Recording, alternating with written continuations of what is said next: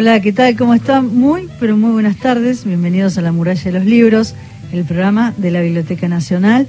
Como todos los martes a esta hora, mi nombre es Ana da Costa y me acompaña como siempre Gastón Francese. Hola Gasti, ¿cómo estás? Hola Ana, muy pero muy buenas tardes para todos. 19.4, 12 grados 7 décimas en la ciudad de Buenos Aires. Saludamos a Marcelo Marín, que está en la operación técnica, y comenzamos el programa. Comenzamos y es una especie de continuar con la palabra. Estuvo Liliana Herrera y, hablando, hablando sobre esta maratón que va a ser mañana en la Biblioteca Nacional, Maratón Horacio González, y hablaba con Luisa Balmagia, ¿no? Recordando un poco del paso de Horacio por, por la biblioteca, cómo fue aquel encuentro con Néstor Kirchner cuando lo convidó a ser parte de, la función pública y estar en la dirección de la Biblioteca Nacional con Elvio Vitali, y cuántos recuerdos cuántos momentos compartidos con Horacio González en la Biblioteca Nacional. Hagamos una infidencia. Hoy estaban preparando la, del sector de audiovisual de la Biblioteca Nacional que, coordina Ana, estaban preparando el video homenaje que van a, están terminando de, de armarlo. Y lo que uno ve es la cantidad de, de personalidades, de ideas, de la amplitud que tenía Horacio González en la convocatoria a la Biblioteca Nacional. No era un territorio personal, era un espacio público. Era un espacio de tensión y desde ahí él convocaba, como, como decía Gastón, a muchas personalidades de la cultura a tener un pensamiento crítico, a repensarnos como país, como sociedad, el espacio de la Biblioteca Nacional como un lugar de encuentro y, de la palabra y de, presentaciones de libros y de congresos y de encuentros musicales, de tantas cosas que han pasado en los 10 años de gestión de Horacio González. Y después, con la gestión de, Juan Sasturain, desde ese lugar de la dirección de la, de la editorial de la Biblioteca Nacional, con también para repensar la biblioteca como un lugar no solamente de encuentro, sino también de, las grandes publicaciones que tuvo la biblioteca en tantos años y que se estaba volviendo a reeditar luego de la gestión de, de Mangel y, y, la revista y pensar en los títulos de los de los títulos que vendrían después para ser editados no desde ese lugar la presencia de Horacio González como, como un nuevo encuentro también. Nuestro regalo tiene que ver con, con eso, ahora lo vas a anunciar, Ana. Yo voy a dar las líneas de, de comunicación 11 65 84 08 70, nos dejan sus últimos tres números del DNI o el contestador 30 segundos 0810 222 0870 para ganarse qué? Vamos a sortear la biblioteca, la revista fundada por Paul Grusac, en este último número que está dedicada a Horacio González, los libros y la vida, y escriben muchísimos, muchísimos intelectuales, amigos de Horacio, Juan Sasturain, eh, Juan José Gianni, eh, Rodolfo Fowell, Carlos Bernatec, Eduardo Rinesi, muchísimos textos que tienen que ver con la, vida y el pensamiento de Horacio González. Hablo y mientras hablo se me cruzan muchísimas imágenes de Horacio González en la Biblioteca Nacional, parte de los videos que estuvimos viendo esta tarde en la biblioteca, donde como decías vos Gastón, cuántos momentos compartidos con Horacio González en la biblioteca es inevitable apelar a la emoción y también a pensar, uno parece mentira que estuviera muerto, ¿no? Eso lo decía hoy a la tarde, sí, porque uno se lo, lo, ve desde un lugar tan vital, tan vívido, se tiene y desde la palabra, ¿no? Desde el recuerdo.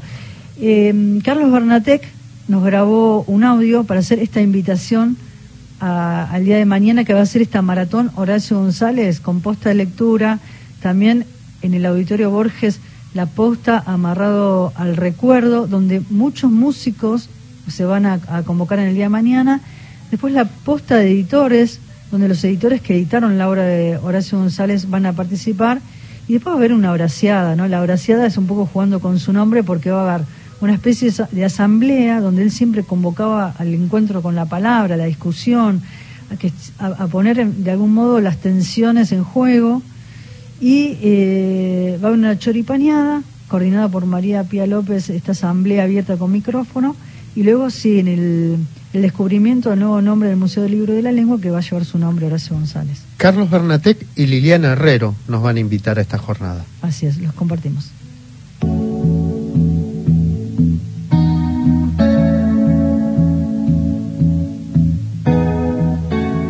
Los libros y los lectores, los que alentamos la memoria evitando el olvido, queremos proseguir una conversación interrumpida, recuperar ciertas palabras que nos han interpelado, cuestionado, que nos han hecho reflexionar sobre cualquier vaga certeza. ¿Cómo olvidar a Horacio en ese diálogo? Ya no se apretarán mis lágrimas en tus bolsillos. Cambiaste de saco, nos En otro carnaval tendremos Por eso, y por tanto más, en este primer año sin su presencia, desde la Biblioteca Nacional, la que fuera su casa por más de una década, queremos homenajearlo con la maratón Horacio González. Para celebrar su paso inolvidable por esta casa, por la cultura, la historia y la política argentinas, el próximo 22 de junio llevaremos a cabo el merecido homenaje a nuestro histórico director.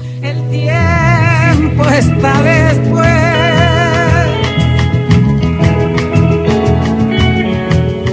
Las actividades se iniciarán a las 12.30 en la sala de lectura del quinto piso, con la asistencia de invitados de múltiples ámbitos. Lecturas, filmaciones, música, imágenes, y el recuerdo de micrófono abierto culminarán con la imposición del nombre al organismo que creara, Museo del Libro y de la Lengua Horacio González. Con las puertas abiertas, esperamos contar con su presencia. Un día nos encontraremos en otro carnaval, tendremos suerte si aprendemos que no hay ningún rincón, que no hay ningún atracadero que pueda disolver en su escondite lo que fuimos. El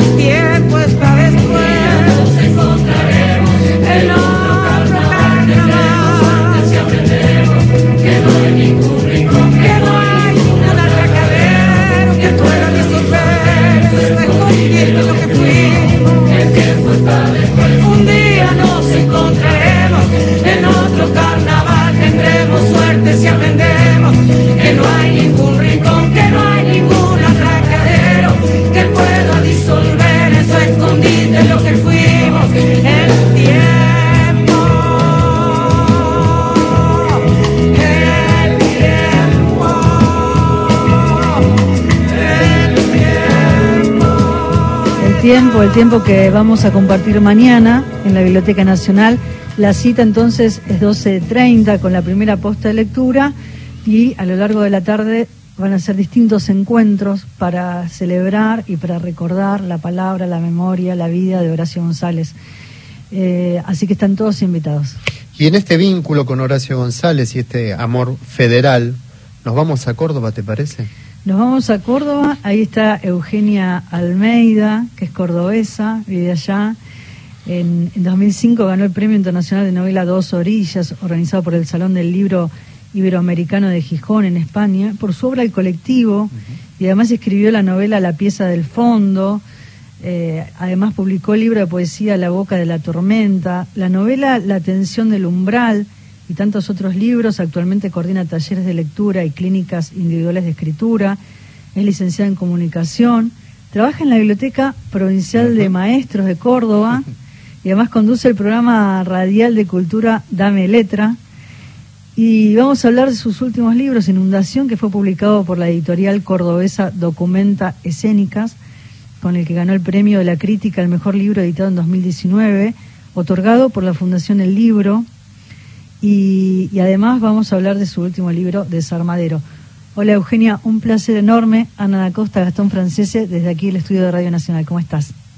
Hola Ana, hola Gastón, una felicidad enorme porque soy oyente de la muralla de los libros, así que ahora es bueno un- una alegría muy especial estar participando. Gracias, la alegría es nuestra. Además, eh, hablar de, de tantas editoriales, que muchas veces lo hacemos cuando hablamos de la FED, hace un rato Gastón me decía, se viene la FED dentro de poco, y, y uno siempre tratando de hablar de esos espacios donde muchos escritores tienen su lugar, sus libros, y qué alegría que Inundación salió publicado por Documenta Escénicas, y el, y el gran trabajo que tuviste con Gabriela Lac como editora. Sí, trabajar con, con Gabriela es uno de esos privilegios que yo no puedo creer porque es, es todo fiesta y es todo rigurosidad. Eh, todas las invitaciones que, que vienen del lado de, de Gabriela yo las, las acepto enseguida y es cierto que es una felicidad especial que, que haya sido ese premio por ese libro porque, mm, bueno, a veces eh, hay distintas formas de ser editor, ¿no? A veces algunos libros podrían salir en una editorial o en otra, y yo siento que los dos libros que publiqué con Documenta, La Boca de la Tormenta, de Inundación, no es que podrían haber salido por otra editorial, no hubieran existido en tanto libros porque fue Gaby la que la que me hizo una propuesta que puso en marcha un proceso de escritura, así que eh, sí, muy feliz de que sea con ella ese premio. Eugenia Almeida, con ella estamos hablando. Hola, soy Gastón Francese. ¿Cómo estás? Qué gusto saludarte de nuevo porque ya hemos estado en contacto.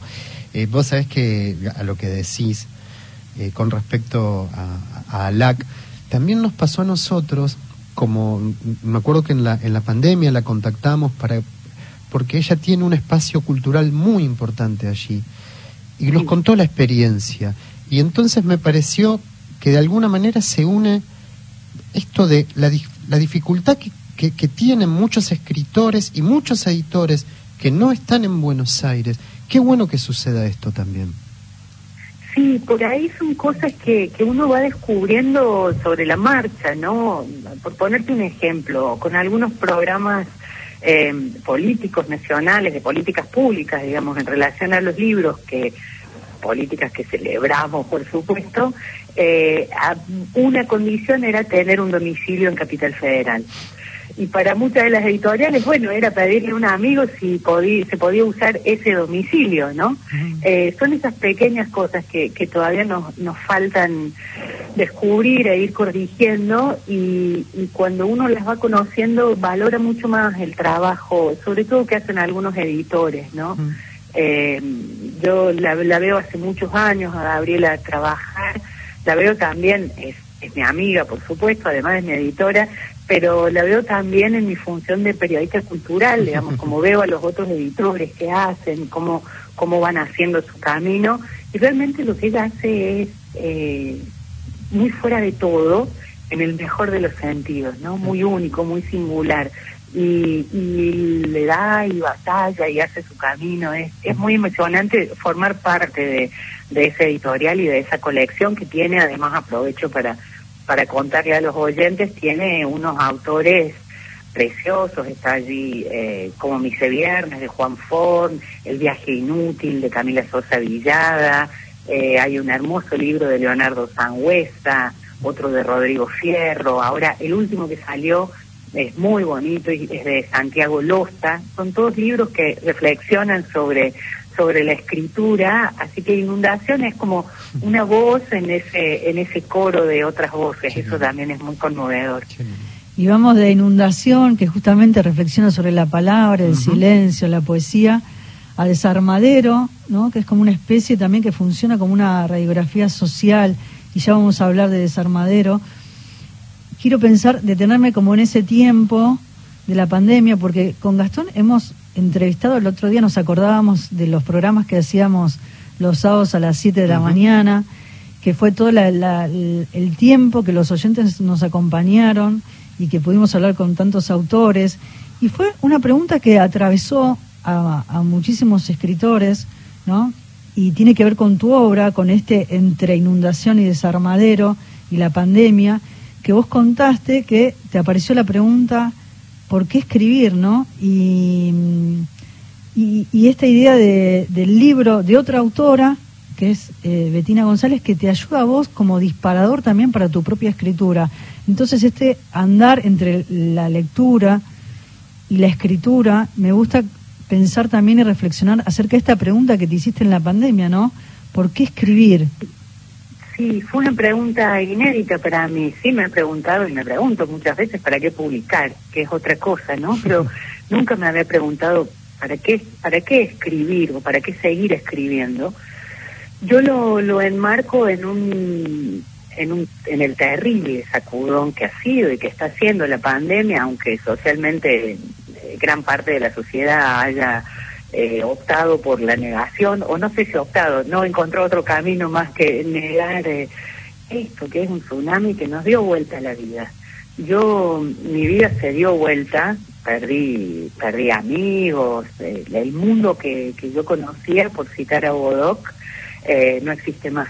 no existe más. Aunque ahora, no sé, en Buenos Aires no, no haya que usar tapabocas o que aunque haya pocos casos, el mundo tal cual era eh, ya no existe más. Y en ese sentido, muchas cosas se, se plantearon como preguntas que antes nunca, nunca había tenido como así, como una pregunta concreta. Y me dejé estar en esa pregunta como me dejo estar en muchas otras preguntas en relación a cómo seguir viviendo, qué es el trabajo, cómo, cómo relacionarnos con los amigos, qué es un hogar, eh, qué es una ciudad, bueno, muchas preguntas en torno a eso, pero la pregunta sobre el escribir la, la, le permití que estuviera ahí, ¿no? Que en general esas preguntas inquietantes uno trata de, cerrarlas pronto porque generan mucha angustia. No, sé quién soy yo si no escribo. Es tan constitutivo de, de, de mi persona que, bueno, era inquietante eso. Y me llevó el libro de, de Bettina González, el, La obligación de ser genial, que es un libro precioso por todos lados, pero además es un dispositivo extraño que funciona de una forma extraña. Ojalá todos los libros tuvieran efecto real sobre la vida de los lectores, más allá de contar una historia. Eh, y a mí me pasó eso y se lo dije a Betina, Betina es una escritora que yo admiro mucho, una persona que quiero mucho, eh, y le, le mandé un mensaje para decirle, bueno, estoy escribiendo, estaba con la pregunta de ¿para qué escribir? y estoy escribiendo y eso se lo debo a ese libro. Me parece que sí, que se hace, que quizás lo único que, que, que nos permita pensar cómo es el mundo de ahora, qué es este mundo nuevo, que ya no es el de entonces, me parece que algo de lo que podemos preguntarnos tiene que ver con las afinidades y con los lazos. Para mí ese libro de Betina eh, es un libro que quiero mucho, como tantos otros que tengo muy subrayado, pero ese libro tiene algo especial. Fue una luz en medio de un mar muy tormentoso y de repente una ola baja y vos ves la luz y decís, ah, allá hay alguien más. y ese alguien más era Betina. Entonces eso, bueno, ayudó a que escribiera Desarmadero, pero también me ayudó a mí a encontrar un, un mientras tanto con la escritura. Eugenia Almeida, te cito tu cita. Todavía no sabemos qué forma del abismo es nuestra forma. Roberto Juarros es quien la escribe y es la que abre Desarmadero y de alguna manera resuena en esto que nos sucede y que tiene que ver también con tu propia novela y que tiene que ver con la contingencia, el azar, aquello que no está en nuestras manos. Hay algo de eso en Desarmadero también, que se desarma y se vuelve a armar de otra manera.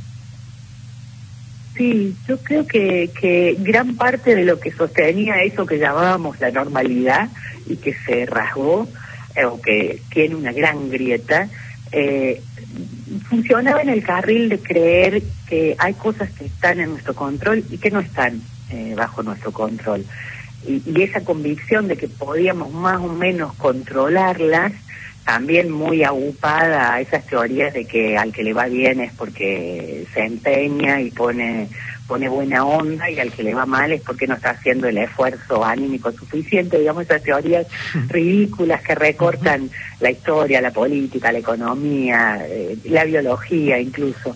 Eh, y me parece que a mí esa es una cosa que después de terminar la novela, porque en el momento de escribir no, no lo pienso, pero una vez terminada la novela decía, ah, claro, ahí está esa inquietud que tengo yo en relación a que nada, no, somos mucho más frágiles, mucho más vulnerables, mucho más eh, débiles de lo que de lo que nuestra cultura nos quiere hacer creer, ¿no? Que es una cultura supuestamente de la potencia, de la productividad, de, la causa y efecto, de y bueno, está a la vista. De repente viene un bichito que no teníamos fichado y que aparentemente está relacionado con el mal uso que hemos hecho de la naturaleza o el uso que hemos hecho de la naturaleza y arrasó con todo. Después el sistema capitalista es como ese bicho raro que siempre logra ponerse en pie, ¿no? Y uno dice, Dios mío, pero bueno, creo que muchos de nosotros eh, se nos han abierto los ojos eh, para, para ver de qué manera uno colabora o descolabora con aquello que lo oprime.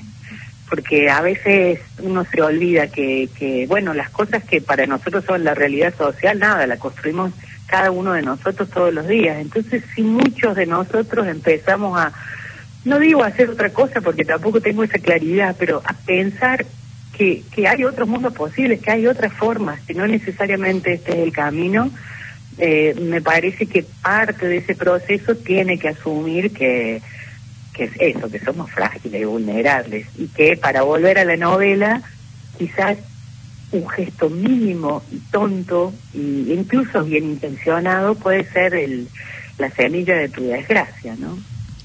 Y ahí también está la idea de, destino, ¿no? Que también que se habla en la novela, una novela que, como decía antes, funciona como una especie de radiografía social.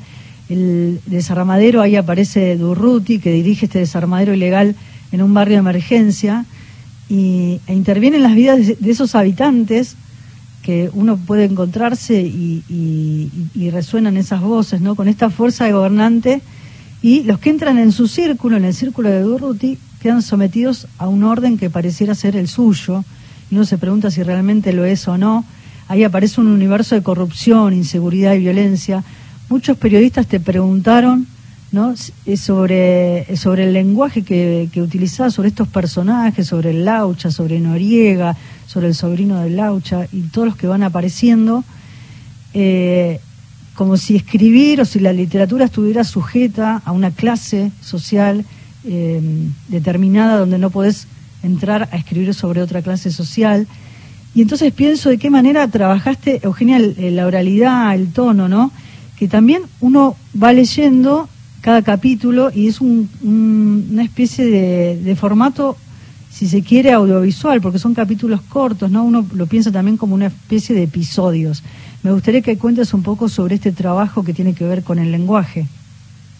Bueno, así ha surgido mucho esa pregunta en relación a cómo uno puede reproducir otras otras hablas de otras clases sociales, con un poco creo que con la fantasía que, que, que atraviesa la sociedad de que las clases sociales están separadas cosa que no es así, todos nos cruzamos con todos, o bueno, casi todos, algunos no se cruzan con nadie, pero algunos están en un limbo, pero eh, y también como que las clases sociales necesariamente fueran una, una condición de vida inamovible. Eh, yo podría decir en mi recorrido vital que fui clase media baja, clase baja, clase muy baja y luego clase media de nuevo. Eh, y que esos vaivenes no estuvieron dados necesariamente por mi esfuerzo, por el esfuerzo de mis padres, sino por otras variables mucho más complejas.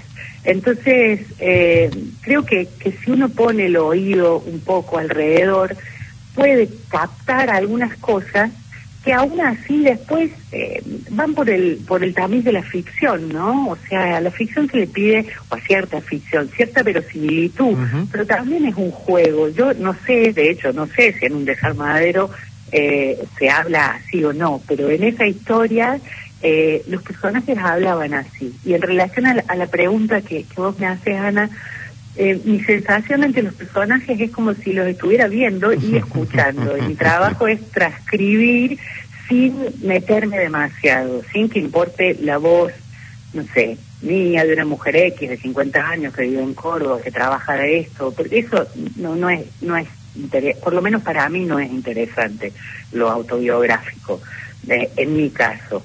Eh, entonces, tratar de meterse lo menos posible en esos personajes que van apareciendo y que seguramente están hechos de, un montón de, cosas vistas e imaginadas y, oídas eh, por ahí en la ciudad, digamos. Pero eh, a mí me basta, yo vivo en un departamento, pero me basta bajar de mi departamento y ni siquiera bajar para encontrarme con personas que están en situación de mucha vulnerabilidad económica entonces, también ahí el, tema es hasta qué punto uno presta el oído a eso, a cómo, a cómo se habla y, desnaturaliza los propios registros de habla de, su clase, de su entorno, de su grupo. Sí, me gusta también pensar en esta idea de, del registro, ¿no? De ver en el otro. Ahora vamos a ir a las noticias, que justo y media entran las noticias en, en la radio, y después la música y, seguimos conversando, Eugenia, ¿te parece? Me parece perfecto. Acá me quedo escuchando noticias y música. claro.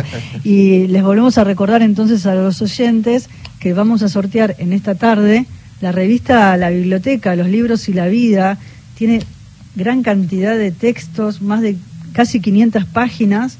Entonces, eh, que llamen a qué teléfonos. 11 65 84 08 70 nos dejan sus últimos tres números del DNI y el contestador 0810 222 0870. Y nos dejan un mensaje con los últimos tres números del DNI y al final del programa vamos a estar sorteando la revista La Biblioteca. Enseguida volvemos.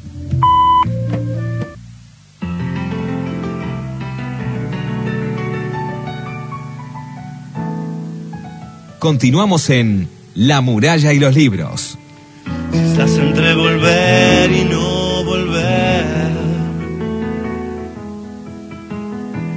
Si ya metiste demasiado en tu nariz, si estás como cegado de poder, tírate un cable a tierra.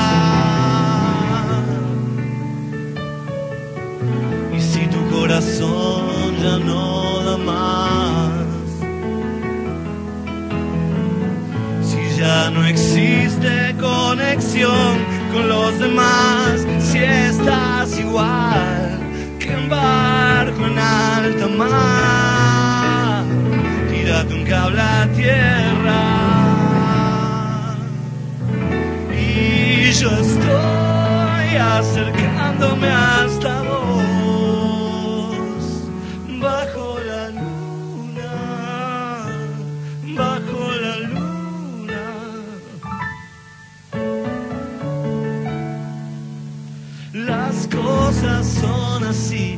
Cable a tierra, Fito Páez, tiene que ver con este desarmadero de Eugenio Almeida y llegan Uy, mensajes. Hola Cecilia de Catamarca, hola La Muralla, estoy feliz de volver a escuchar el programa en vivo. Qué hermoso escuchar de nuevo a Eugenia Almeida. Hace años escuchaba su programa de los domingos por internet, no sabía que había vuelto. Qué alegría, espero más datos sobre eso. Gracias Virginia González desde Catán. Le- Vivi de Moreno, que le gusta el programa, nos saluda. Ernesto, eh, ¿quién más? A ver, Omar Lerner, Pocho se llama, y creo que hasta acá llegamos. Sigan algunos. escribiendo, nos mandan mensajes al WhatsApp y al contestador. ¿A qué teléfono, Gastón? 11 65 84 08 70 y el contestador 0810 222 0870. Y estamos en comunicación con Eugenia Almeida, que se quedó ahí escuchando las noticias, la música. Y seguimos hablando entonces. Eh, Qué Eugenia, música que están poniendo, ¿eh? Tratamos de buscar alguna canción ahí que se relacionara con este desarmadero. No, hermoso. Y cuando conectaron escuchando a la, eh, escuchar a la Herrero cantando a Cabrera fue así un golpe al pecho. Eh, Eugenia, recién Ana estaba hablando con vos sobre este trabajo con el lenguaje, con la oralidad precisamente, y, y en paralelo a eso, que, que esas voces de los personajes, yo quería sumar el entramado. Hablaste de verosimilitud, cómo trabajar un policial y necesitas la verosimilitud, pero ese entramado que va sucediendo a partir del robo de un auto ocasionalmente que cae mm, en un desarmadero, pero que desencadena hacia todos lados. ¿Cómo es que construís esa trama también?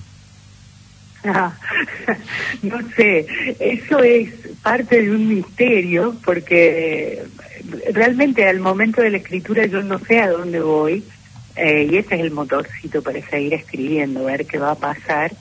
Y hay momentos en que no, no, no, realmente me paro y no, no, no, no sé eh, qué es lo que va a pasar.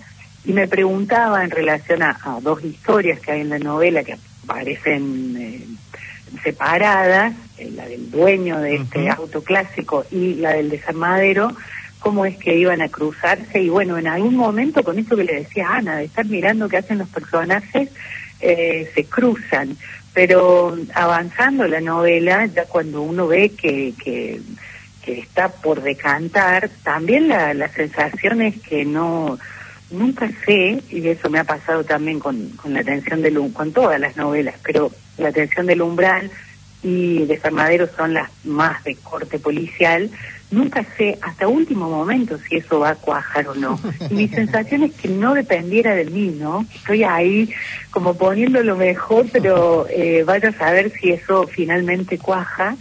Eh, así que el entramado para mí funciona en un lugar de mi cabeza al cual no tengo mucho acceso, ¿no? Lo hace, pero no, no sé bien cómo. Después, claro, al momento de la corrección hay un ajuste grande, sobre todo cuando se trata de un policial, de, de, de cuidar eh, eso, que ciertas cosas no, no queden flotando, pero pero no es mucho lo, lo, la trama del argumento que puede cambiar en el momento de la corrección, ¿no? Eugenia, eh, hablábamos antes también de las cosas que vemos y las que no vemos, lo que uno registra, ¿no? Porque también se puede pensar como un ensayo la novela de Sarmadero con sobre lo poco que vemos, que registramos alrededor nuestro, ¿no? No poder ver eh, es aquello que resuena eh, en, en, toda la novela como si fuera, como si uno lo pensara como una realidad compleja. ¿Por qué? Porque ahí pensaba cómo trabajas la ficción cuando desde la ficción resuena el caso como un caso real. Mm. Sí, eh, ahí cuando uno trabaja con novela negra o algo así que, que, que, que, va a pulsar eso, ¿no? Esto podría estar pasando. Algunos colegas me han preguntado si, si me baso en cosas, colegas digo periodistas, sí. eh, si me baso en, en, cosas reales que yo sé y ellos no. Eh, pero la verdad es que no, no sé mucho. Hay una podría ponerme y, y, plantear teorías en relación a, a cómo juega ese eh, esa construcción que está cerca de la verosimilitud, pero no es necesariamente verdad ni trata de jugar en ese campo. Pero la verdad es que es, eso es como un, territorio para mí tan tan misterioso eh, que siento que todo lo que diga sería como tratar de explicar algo que sé que, que no se explica. Yo creo que en, en, algunos géneros está la invitación para, para acercarse a la realidad desde otro costado. Yo hice mi, mi tesis de, de, grado en comunicación social trabajando sobre el chiste, de la, viñeta de humor político, y hay un teórico muy interesante que dice que eh, los chistes, en realidad, cuando presentan así una viñeta una escena, lo que hacen es decir una verdad a través de una mentira. Porque efectivamente lo que uno ve ahí no es algo que pasó, pero es como si fuera una herramienta para decir una otra cosa. En el chiste gráfico creo que está deliberadamente esa intención. En la literatura me parece que es algo que, por lo menos en mi caso, pasa. No es que yo me siento y digo, voy a escribir una novela de las cosas que nos están pasando o que puede ser verosímil, sino que empiezo a contar y bueno, lo que se reconstruye es eso. Es muy curioso el amor que tenemos por las ficciones que parecen hablar de nuestra realidad, ¿no? Porque quizá para saber de nuestra realidad lo mejor sería ir a buscar el libro de un, de un colega que esté especializado en investigación periodística sobre corrupción policial y política, eh, y los hay, y yo los leo con mucho placer, pero de esos libros uno exige otra cosa, ¿no? Y sin embargo vamos una y otra vez como, como lectores a buscar esas ficciones que parecen hablar de la realidad, pero sabemos que está haciendo otra cosa. Exactamente, mira, y, y profundizo esta idea que están hablando con Ana, y que tiene que ver con que no hace falta hacer una denuncia para hablar del poder y los poderes que operan a través de un lugar que es un lugar de desarme, un lugar olvidado, alejado, pero que de alguna manera pueden confluir, como en tu libro, muchos poderes, muchas intenciones. Hay una necesidad de que haya delito también para algunos sectores. Y no hace falta hacer una denuncia, hace falta también que la ficción nos ilumine eso que vivimos todos los días. Bueno, es lo que decía Ana recién de, de no ver, ¿no? De, de lo poco que, que, que, vemos a nuestro alrededor cómo eso es un ejercicio, tratar de ver un poco más y también pensar que a distintos niveles se ven distintas cosas, ¿no? A cierto nivel uno puede pensar que algo es una casualidad o el puro azar y un poquito más arriba uno va a pensar, no, esto es el efecto de una causa muy determinada y quizá un poquito más arriba uno puede pensar en la idea del destino que mencionábamos antes. Sí. A mí me parece que son niveles en los que eh, ¿quién, quién sabe a dónde llegaríamos si tuviéramos una mente un poco menos menos tosca nuestra mente, ¿no? Nosotros percibimos el mundo y todo lo metemos en categorías, en dicotomías, en, en esta, pienso, no sé, en toda la discusión que hay en torno al género. Eh, cualquier biólogo científico va a decir que en realidad lo que nosotros llamamos masculino y femenino es un espectro muy amplio y que en algún momento se decidió que acá empieza y acá termina como para estar más o menos de acuerdo, pero que eso no, no responde a la realidad biológica eh, del ser humano, no es así. Y vivimos muy convencidos de que hay algo que se llama varón y hay algo que se llama mujer y que podemos distinguir a unos de otros y en realidad lo que tenemos ahí son son categorías humanas, ¿no? nada que ver con la naturaleza. Y pienso también, que... Eh, perdóname Eugenia, estabas eh, comentando sobre la opinión de, de, colegas, ¿no? De periodistas sobre, sobre la novela, ¿no? De qué manera es, está este cruce entre fricción y realidad, pero también pienso en los lectores, los lectores incluso te decían que tal esquina era aquella, que, ah, ¿no? Como que, que, ahí este juego también de qué manera los lectores participan con la obra.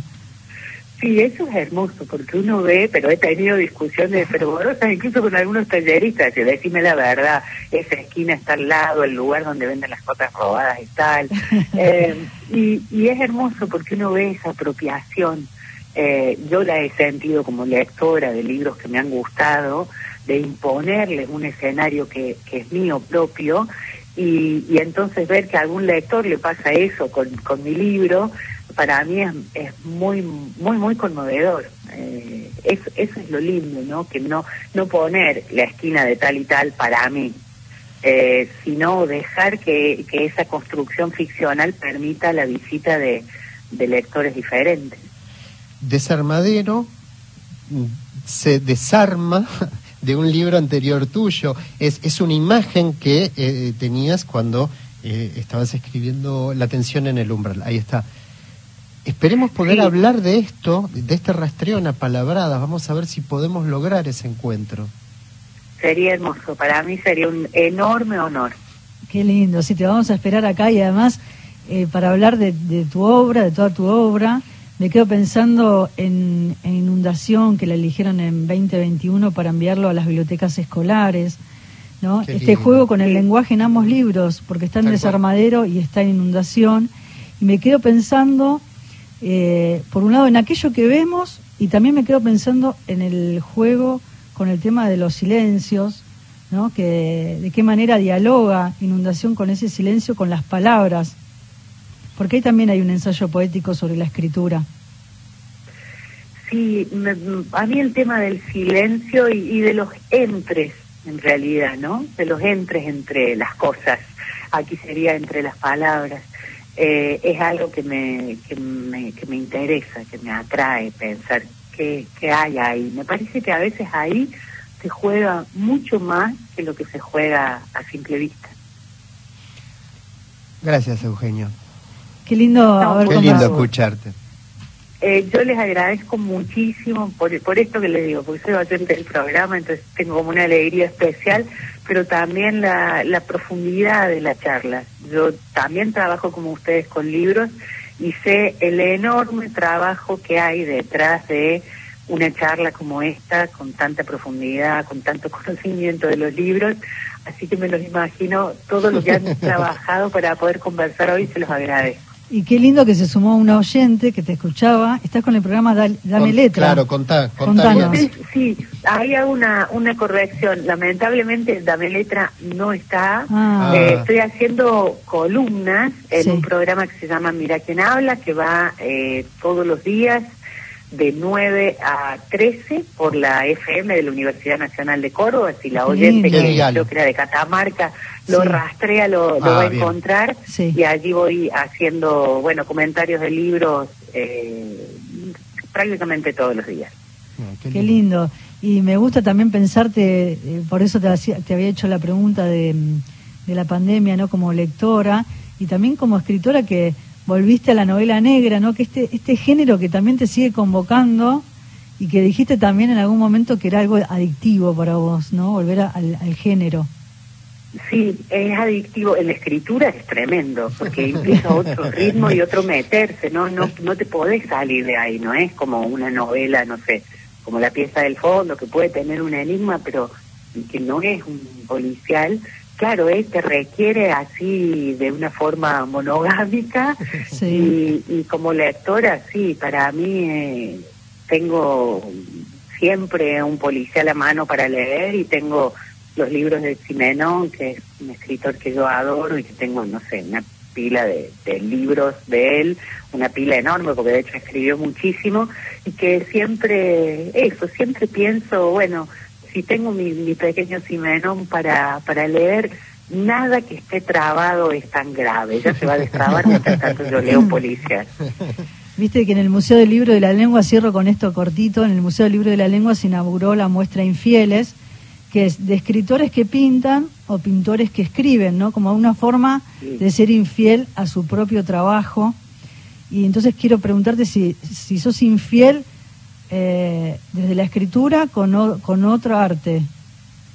Eh, sí, eh, te- tengo una... un- antes de ser escritora fui cantante durante unos años, cuando Ah, era muy joven, eh, y mm, en algún momento me, me fue un poco costoso el estar en público frente a la gente y tener que hablar y, y ser el foco de la mirada y me incliné más a la escritura con la idea de que de que ese era un oficio más resguardado y resultó que no.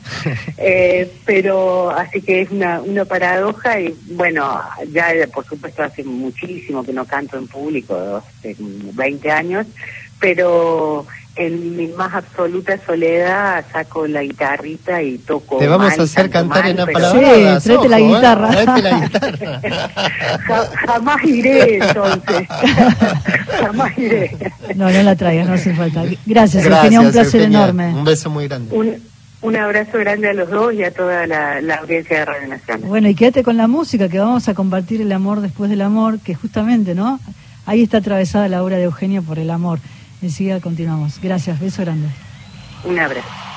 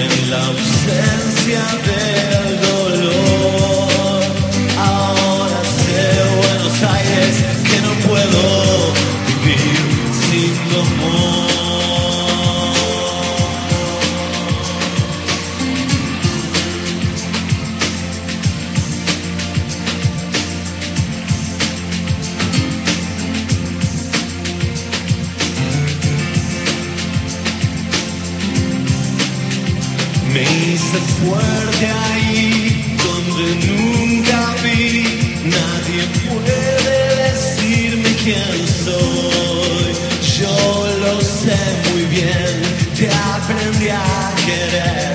El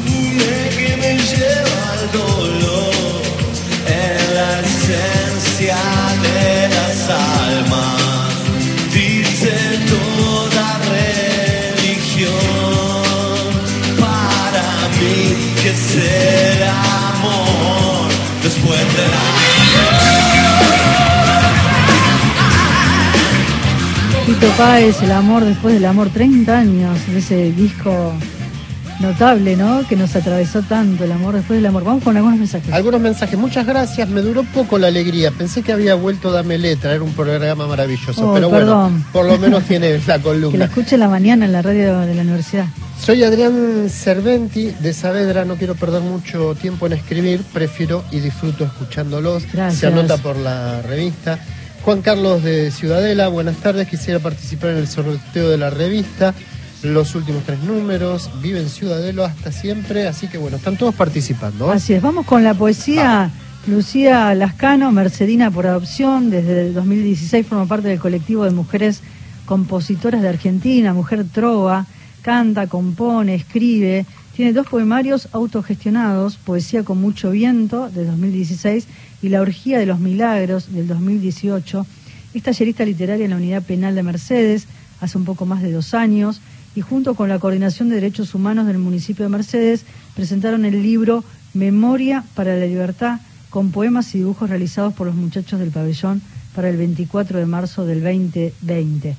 Y uno de sus poemas fue musicalizado por la compositora y poeta salteña Sara Mamani. Vamos a escucharla con una de sus poesías aquí en La Muralla.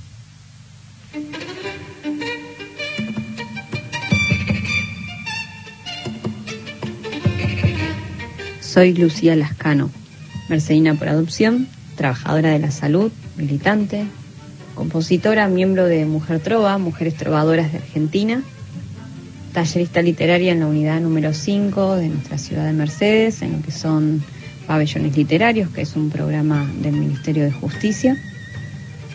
Cuento con dos poemarios autogestionados, Poesía con mucho viento y La orgía de los milagros, y este año estoy laburando en un poemario nuevo que todavía no tiene nombre y que espero que esté listo para este fin del 2022.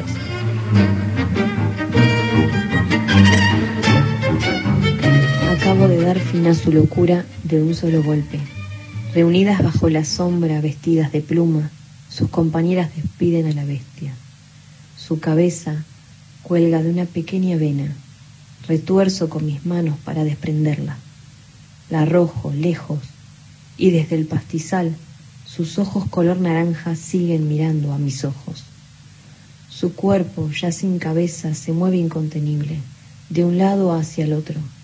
Persigue a sus compañeras levantando tierra con sus alas, chocando finalmente contra el paraíso. Ritual necesario, les digo.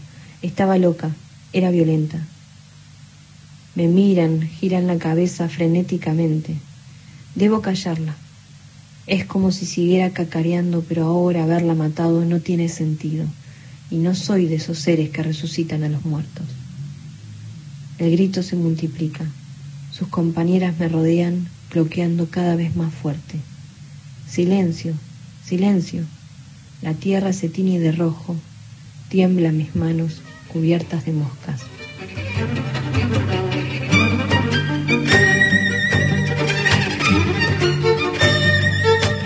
Pájaros, miles de pájaros, sobrevolando mi cabeza roída. Son cuervos, tordos, gorriones, no llego a distinguirlos. No es un canto. Chillan, gritan, que anuncian. El excremento se acumula en mis hombros. Todo huele a orina. Pájaros, miles de pájaros. Nadie migra tan fácilmente.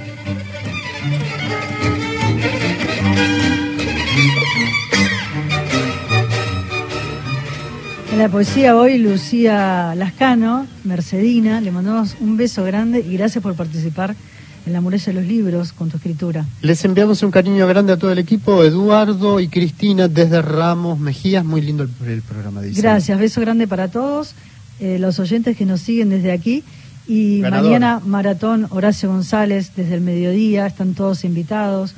El ganador o ganadora de la revista La Biblioteca, un gran número, un gran número para coleccionar. Marina Farías, 835, son sus eh, tres últimos números del DNI. Nos vamos a comunicar con ella para hacerle llegar el ejemplar. Exactamente, le mandamos el- la, la revista. Se viene el ciclo de literatura infantil y juvenil este sábado. eh, las actividades con inscripción previa en let- lectura infantil y juvenil arroba y el próximo martes 28, función especial de otra condena de Juan Manuel Repeto. La nave de los sueños que está casi a la misma hora que estamos nosotros acá, si quieren ir al cine, con entrada libre y gratuita en el Auditorio Borges, otra condena de Juan Manuel Repeto. Hola, ¿qué paso? Un remanso a escucharlos a la tarde, gracias. Quiero participar del sorteo. Lula de Cava, ¿eh? nos deja, pero bueno. La próxima, Lu. Vamos a traer, el próximo martes podemos traer otra revista más para Sí. sortear entre todos los oyentes. Siempre traemos. Sí. Y entonces, eh, bueno, mañana en la Biblioteca Nacional, gran homenaje para celebrar la vida y la obra de Horacio González. Nos despedimos hasta el próximo mar- martes. Marcelo Marín en la operación técnica, Gastón Francese, Ana Costa. Le mandamos un beso enorme a nuestro productor Cristian Blanco, que se recupere, que lo extrañamos. Vení a laburar, dale. que tengan todos muy, pero muy buena semana. Hasta el martes. Chao.